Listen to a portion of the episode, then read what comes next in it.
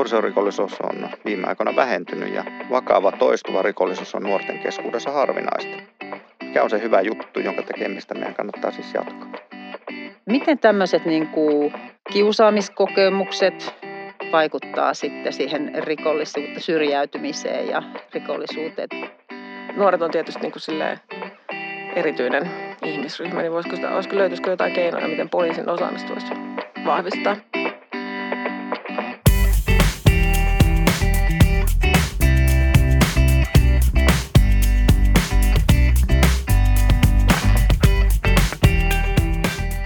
Tässä jaksossa me kysytään, osataanko nuorisorikollisuutta ehkäistä. Minä olen erityisasiantuntija Risto Olataras valtioneuvoston kansliasta. Vieraanamme on tänään kansanedustaja Veera Ruoho. Toisena vieraanamme on nuorisotutkimusseuran tutkimuspäällikkö Lotta Haikko.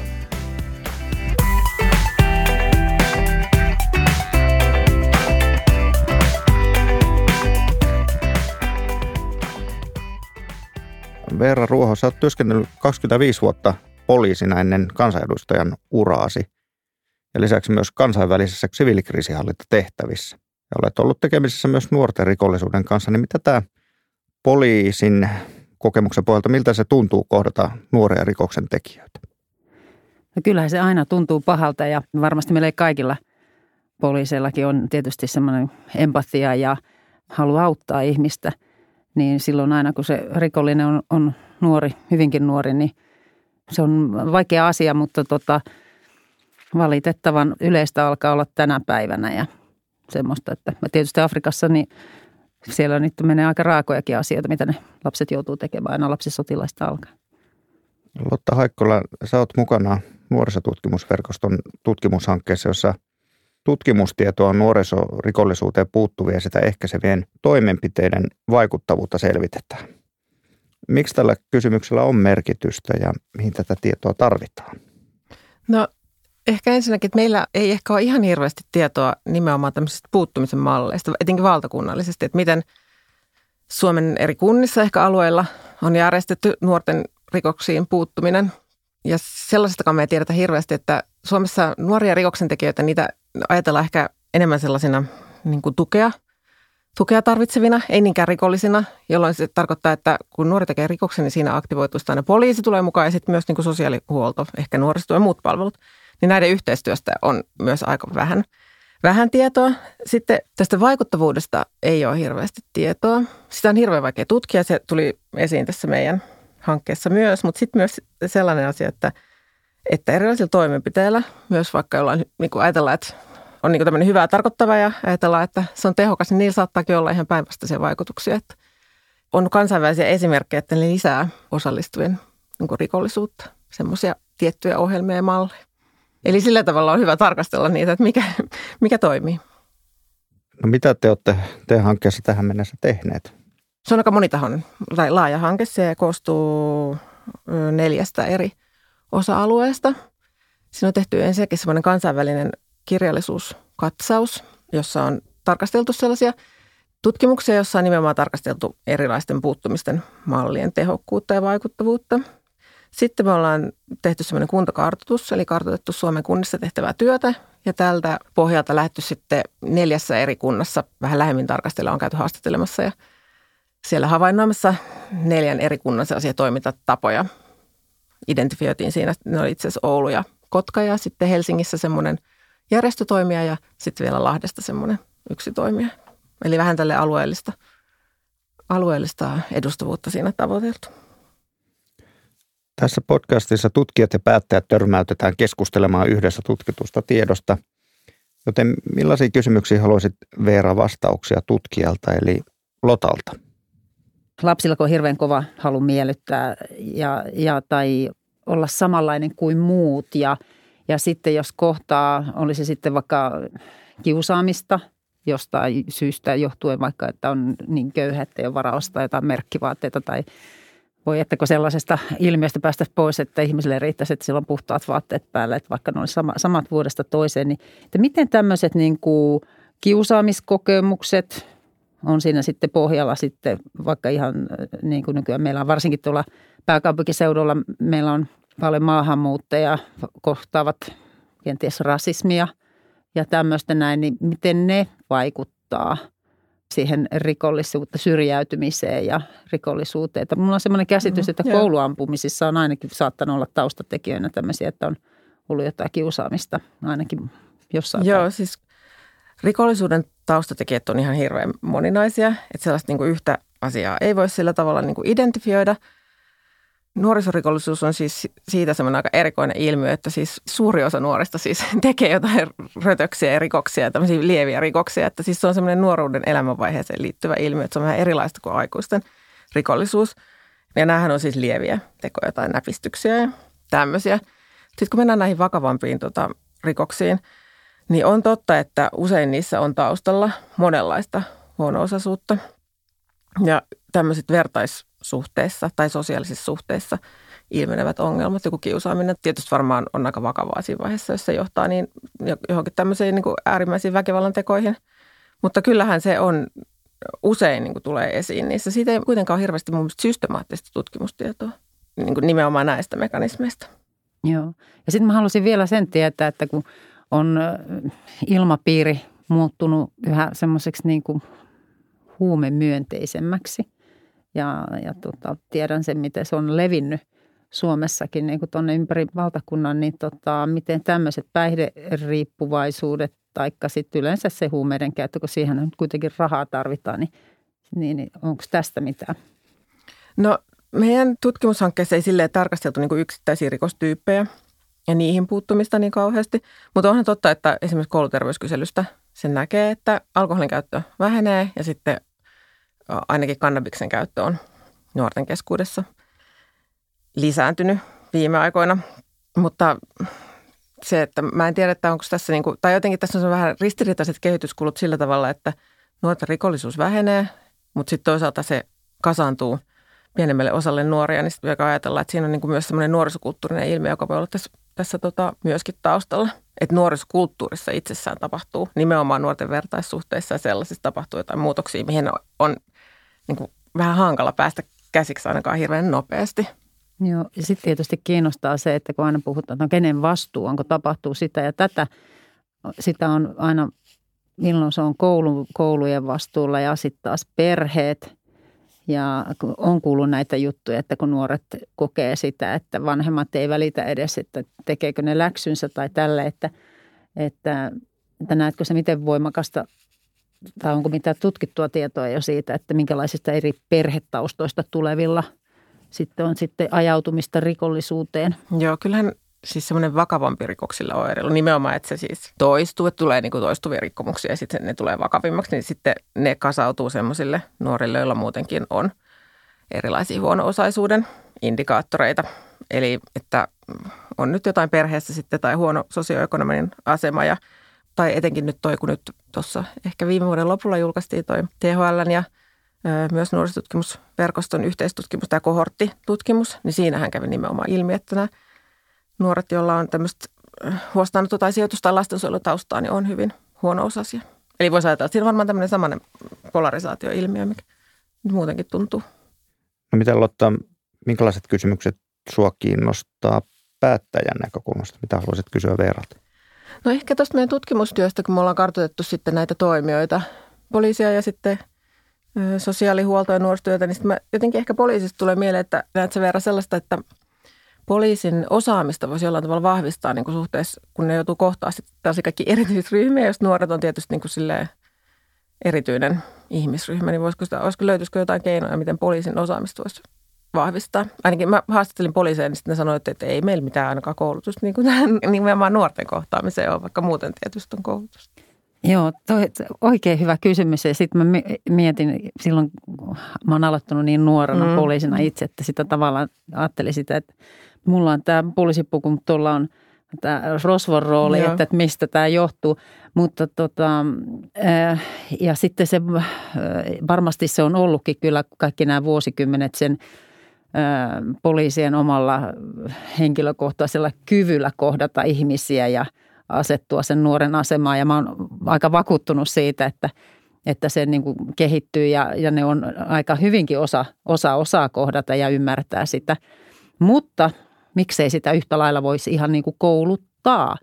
Ja aika tärkeänä mä näen sen yhteistyön, mikä on ollut kyllä ihan, ihan vuosikymmenetkin ihan hyvä niin kuin sosiaalipuolen ja mm, poliisin mm-hmm. välinen ja se tiedonvaihto. Ja sitähän me haluttaisiin yhä enemmän niin kuin tiivistää, että, että siinä ei olisi semmoista, että luotetaan siihen, kun viranomaiset keskenään niin kuin jakaa sitä tietoa, että, että se, on, se on itse asiassa sen lapsen hyväksi.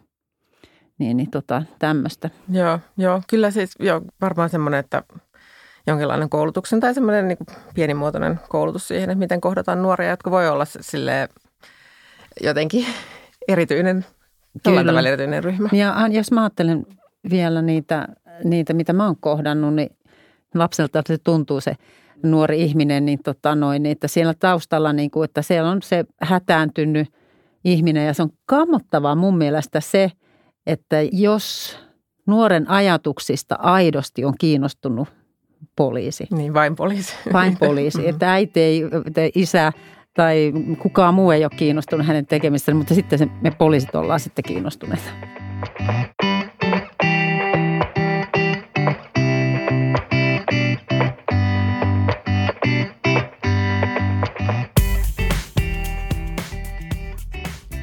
No mitä tätä Lotta teidän tutkimuksessa tuli sitten esille näistä mahdollisista koulutustarpeista?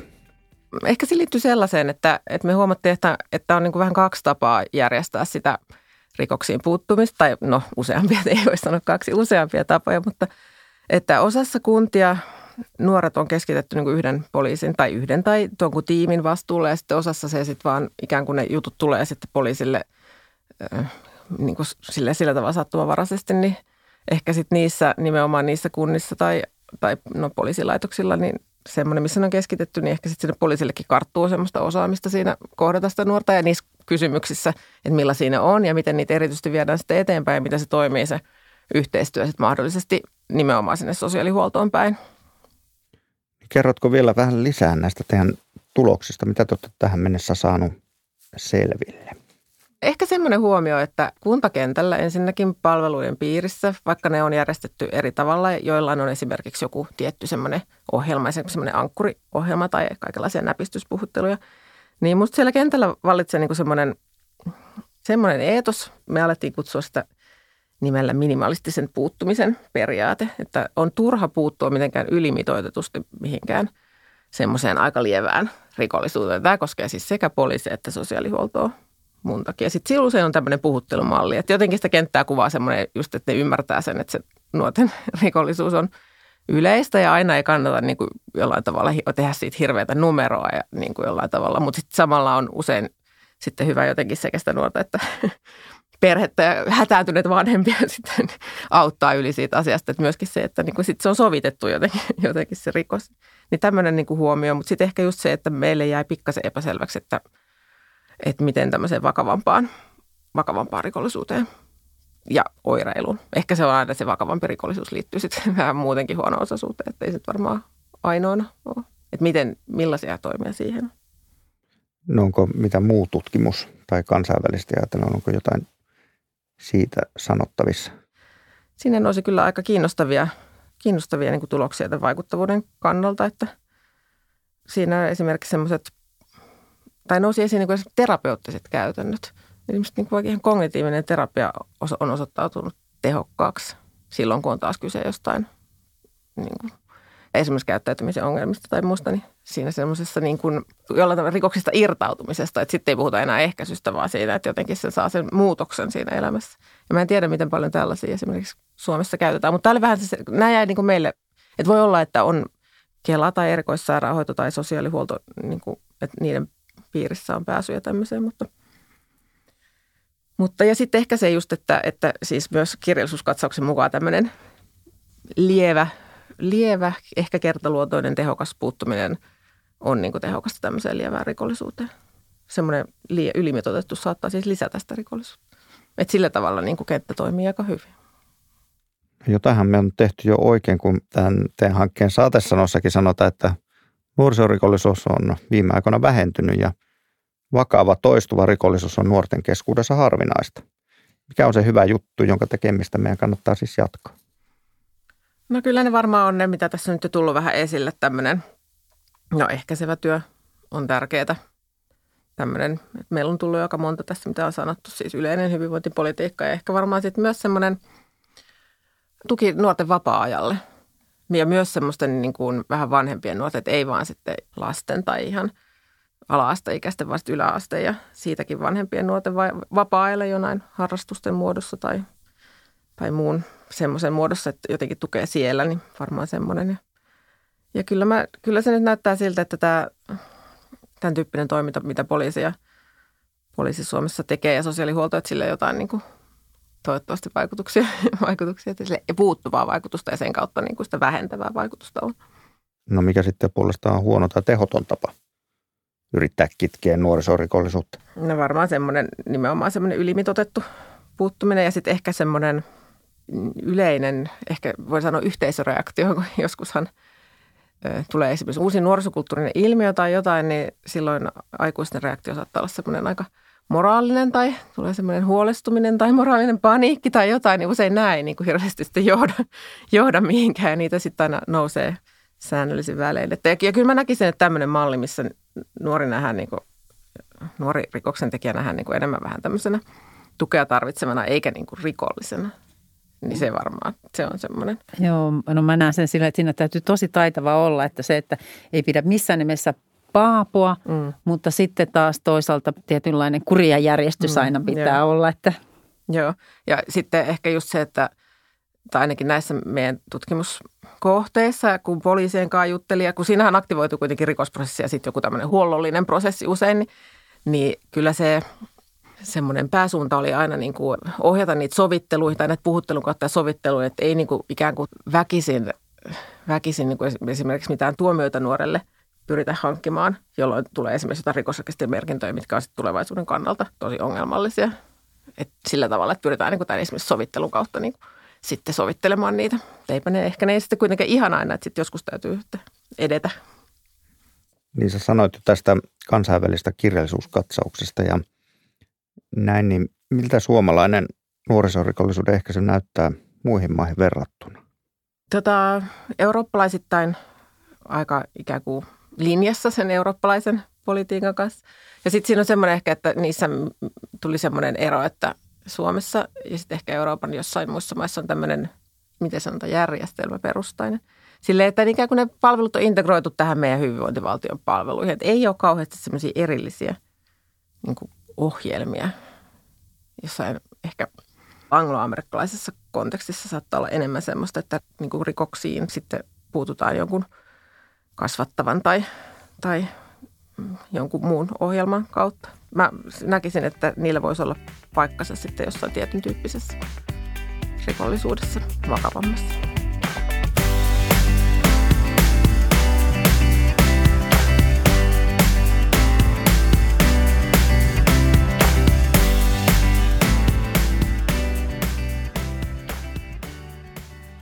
No miten näitä teidän tuloksia hyödynnetään ja voidaan hyödyntää päätöksenteossa tai, tai valmistelussa? Tota, no ehkä erityisesti sen kannalta, että miten palvelujen yhteistyö toimii ja miten niitä niin kuin, jotenkin järjestetään. Me yritetään siinä kehittää semmoista mallia sille järjestämiselle. Ihan konkreettisesti sitten ehdotetaan esimerkiksi semmoista, että kunnissa tai alueella olisi, niin kuin, niitä keskitettäisiin niitä nuorten asioita jollekin yhdelle tai sitten useammalle henkilölle, joille karttuisi asiantuntemusta näissä. Ja sitten suhteessa myös tähän niin kuin rikosprosessiin. Että osassa kuntia havaittiin, että siellä on niin kuin, esimerkiksi sosiaalihuollossa on pari henkilöä, jolle on sitten kertynyt niin kuin asiantuntemusta näihin niin kuin tälle rikospuolelle, niin, ja se on osoittautunut niin kuin ilmeisen hyväksi tai semmoiseksi toimivaksi keinoksi tukea niitä perheitä. Niin tällaista me ollaan vähän ehdottomassa siitä, että voisi niin kuin jollain tavalla keskittää. Sitten toinen on semmoinen ihan tukihenkilö sitten näille vakavammin oireileville nuorille, joka pystyisi, pystyisi, tota, ö, pystyisi olemaan sen nuoren kanssa läpi ikään kuin yli sektorirajojen ja sitten yli tämmöisten ikärajojen, niin kuin täysi-ikäistymisen ikärajan ja, ja ehkä sitten jonkun jälkihuollon ikärajan, joka voisi olla vaikka vapaaehtoinen koulutettu henkilö, että säilyisi joku semmoinen, että se on se, niin kuin varmaan kaikessa suomalaisessa palvelussa tämä tämmöinen – sektoripohjaisuus. Että se aina vähän hankaloittaa sen asiakkaan näkökulmasta, että kun joutuu siirtymään palvelusta toiseen ja järjestäjästä toiseen. Niin tämmöiset kaksi ehdotusta meillä on ehkä, jotka on hyvin konkreettisia ainakin. olisiko nämä sitten semmoisia, jotka vois vaikka siirtää seuraavaan hallitusohjelmaan? Kyllä nyt nämä on ainakin sille suhteellisen yksinkertaisia asioita, ettei ainakaan mitään hirvittävän tota, vaativia toteuttaa. Mitä verran? Miltä kuulostaa? Mm, oikein hyvältä kuulostaa. No ensinnäkin näen, että päätöksentekijällä pitää olla pohjalla nimenomaan sitä tutkittua tietoa, eikä sitä mututietoa. Ja tuosta mitä sanoit noista keskitytyistä palvelujutuista, heti ajattelin niin kuin esimerkkinä silloin, kun tota, Tikkurilassa oli poliisiasema ja käräjäoikeus vierekkäin, miten kätevää se olisi, että pitäisikö nyt saada sitten se sotekeskus vielä siihen sama kompleksiin sitten siihen mukaan, mutta kuitenkin se on äärimmäisen tärkeää. Ja sitten, että olisi nimenomaan niitä – yksi sama ihminen, joka pystyisi hoitamaan niin kuin monta eri asiaa, koska sen asiakkaan, sen nuoren kannalta sehän tärkeintä on just se, että ei pompotelta ihmiseltä toiselle. Että jos on vaikeita asioita, niin se tuntuu aina vaikealta puhua niitä uudestaan sitten tai hakea sitä luottamusta sitten eri henkilön kanssa. Että todella tärkeitä asioita ja toivon, että nämä saadaan vietyä eteenpäin. Joo, to- mekin toivomme. No Vera, vielä, että minkälaisia lisäkysymyksiä tästä päättäjän kannalta herää, eli mistä asioista toivoisit lisää tietoa Lotan kaltaisilta tutkijoilta? No kyllä sitä miettii sinänsä semmoisia tässä nykypäivänä, kun on paljon näitä maahanmuuttajataustaisia ja sitten se syrjäytymisen vaikutuksia. Mulla kävi vieraana eduskunnassa ryhmä eri maista olevia, kotoutumisessa olevia – maahanmuuttajia ja heitä yhtä lailla huoletti se kaikki, mitä he joutuu kohtaamaan täällä, että vaikka on kauhean ilo, palo, halu työllistyä sitten, sitten jos kohtaa siinä jatkuvasti sitä, että ei oteta. Sieltä tuli muuten samoin myös ajatuksia siitä, oli mielenkiintoista, kun hän sanoi näin, että tosiaankin tämä, tämä radikalisoituminen, niin se ihminen saattaa olla aivan kunnollinen, normaali ja tämmöistä, mutta sitten – täällä, kun lähtee kohtaa erilaisia juttuja, sitten hakeutuu vaikka sinne paikalliseen moskeijan tapaseen, niin, totta, niin siellä saadetaan lähteä niin kuin sitten uputtamaan päähän näitä tämmöisiä asioita. Ihminen on silloin herkempi ottamaan, kun kokee sitä, että se vastaanottavan maa ilmapiiri on semmoinen ulos sulkeva, niin, niin tämmöinen tämä, niin kuin tämä syrjäytymisjuttu, koska ne on sitten taas pahoja hommia, että jos mennään ihan terrorismi terrorismitouhuihin sitten. Niin tota. Joo, no, no on tosi merkittäviä ja tärkeitä kysymyksiä kyllä, että, sitten, että syrjäytymisen kysymykset ja, ja niin kuin semmoiset kokemukset joutuu niin ulos, tai kokee joutuvansa niin ulos yhteiskunnasta, että sitten se johtaa johonkin niin kuin radikaaliin tekoihin, niin kyllä ne on, ne on tosi tärkeitä ottaa huomioon näissä. Mutta esimerkiksi näistä radikalisoitumiskysymyksistä, niin niistähän on valmistunut myös VNK, VNK tutkimusrahoituksella ihan tosi hienoja tutkimuksia, että se on vähän semmoinen oma kenttänsä, että sitäkin kannattaa vähän – kannattaa katsoa, mutta koskee kyllä nuoria. Okay. nuoria tämä, tai se ilmiöhän koskee nimenomaan nuoria, että se, se on semmoinen niin myös erityispiirre tämä radikalisoituminen. Aion lukea, kun mm. saan gradun pois käsistä, niin lupaan lukea sinne heti. No minkälaiset tutkijan terveiset lähetät Lotta Veeran mukana eduskuntaan? Ehkä ne terveiset nyt on semmoiset, että edelleen kannattaa panostaa niin kuin näihin hyvinvointipalveluihin aika merkittävällä tavalla ja sitten resurssoida lastensuojelu. Se on tietysti ehkä enemmän kuntien asialla, mutta resurssoida lastensuojelu hyvin, koska se oli siis todella semmoinen akuutti kysymys kanssa kentällä, että se lastensuojelu on niin kuormitettu. Niin samoin kuin todennäköisesti erikoissairaanhoito tai erikoissosiaalipalvelut ja päihdehuolto, tämmöinen näin. Ehkä ne on ne pää, pääviestit nyt.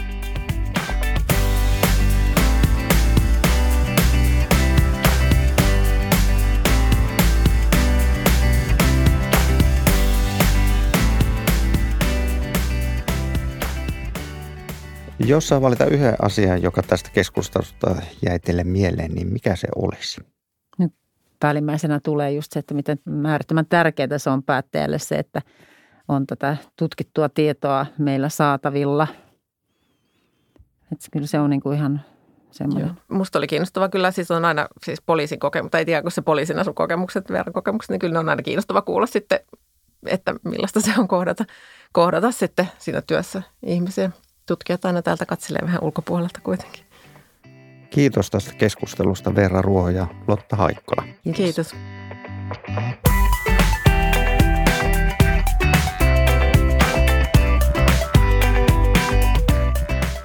Kuuntelit valtioneuvoston selvitys- ja tutkimustoiminnan Hyvä kysymys podcastia. Löydät sen osoitteesta tietokäyttöön.fi sekä iTunesista ja Spotifysta.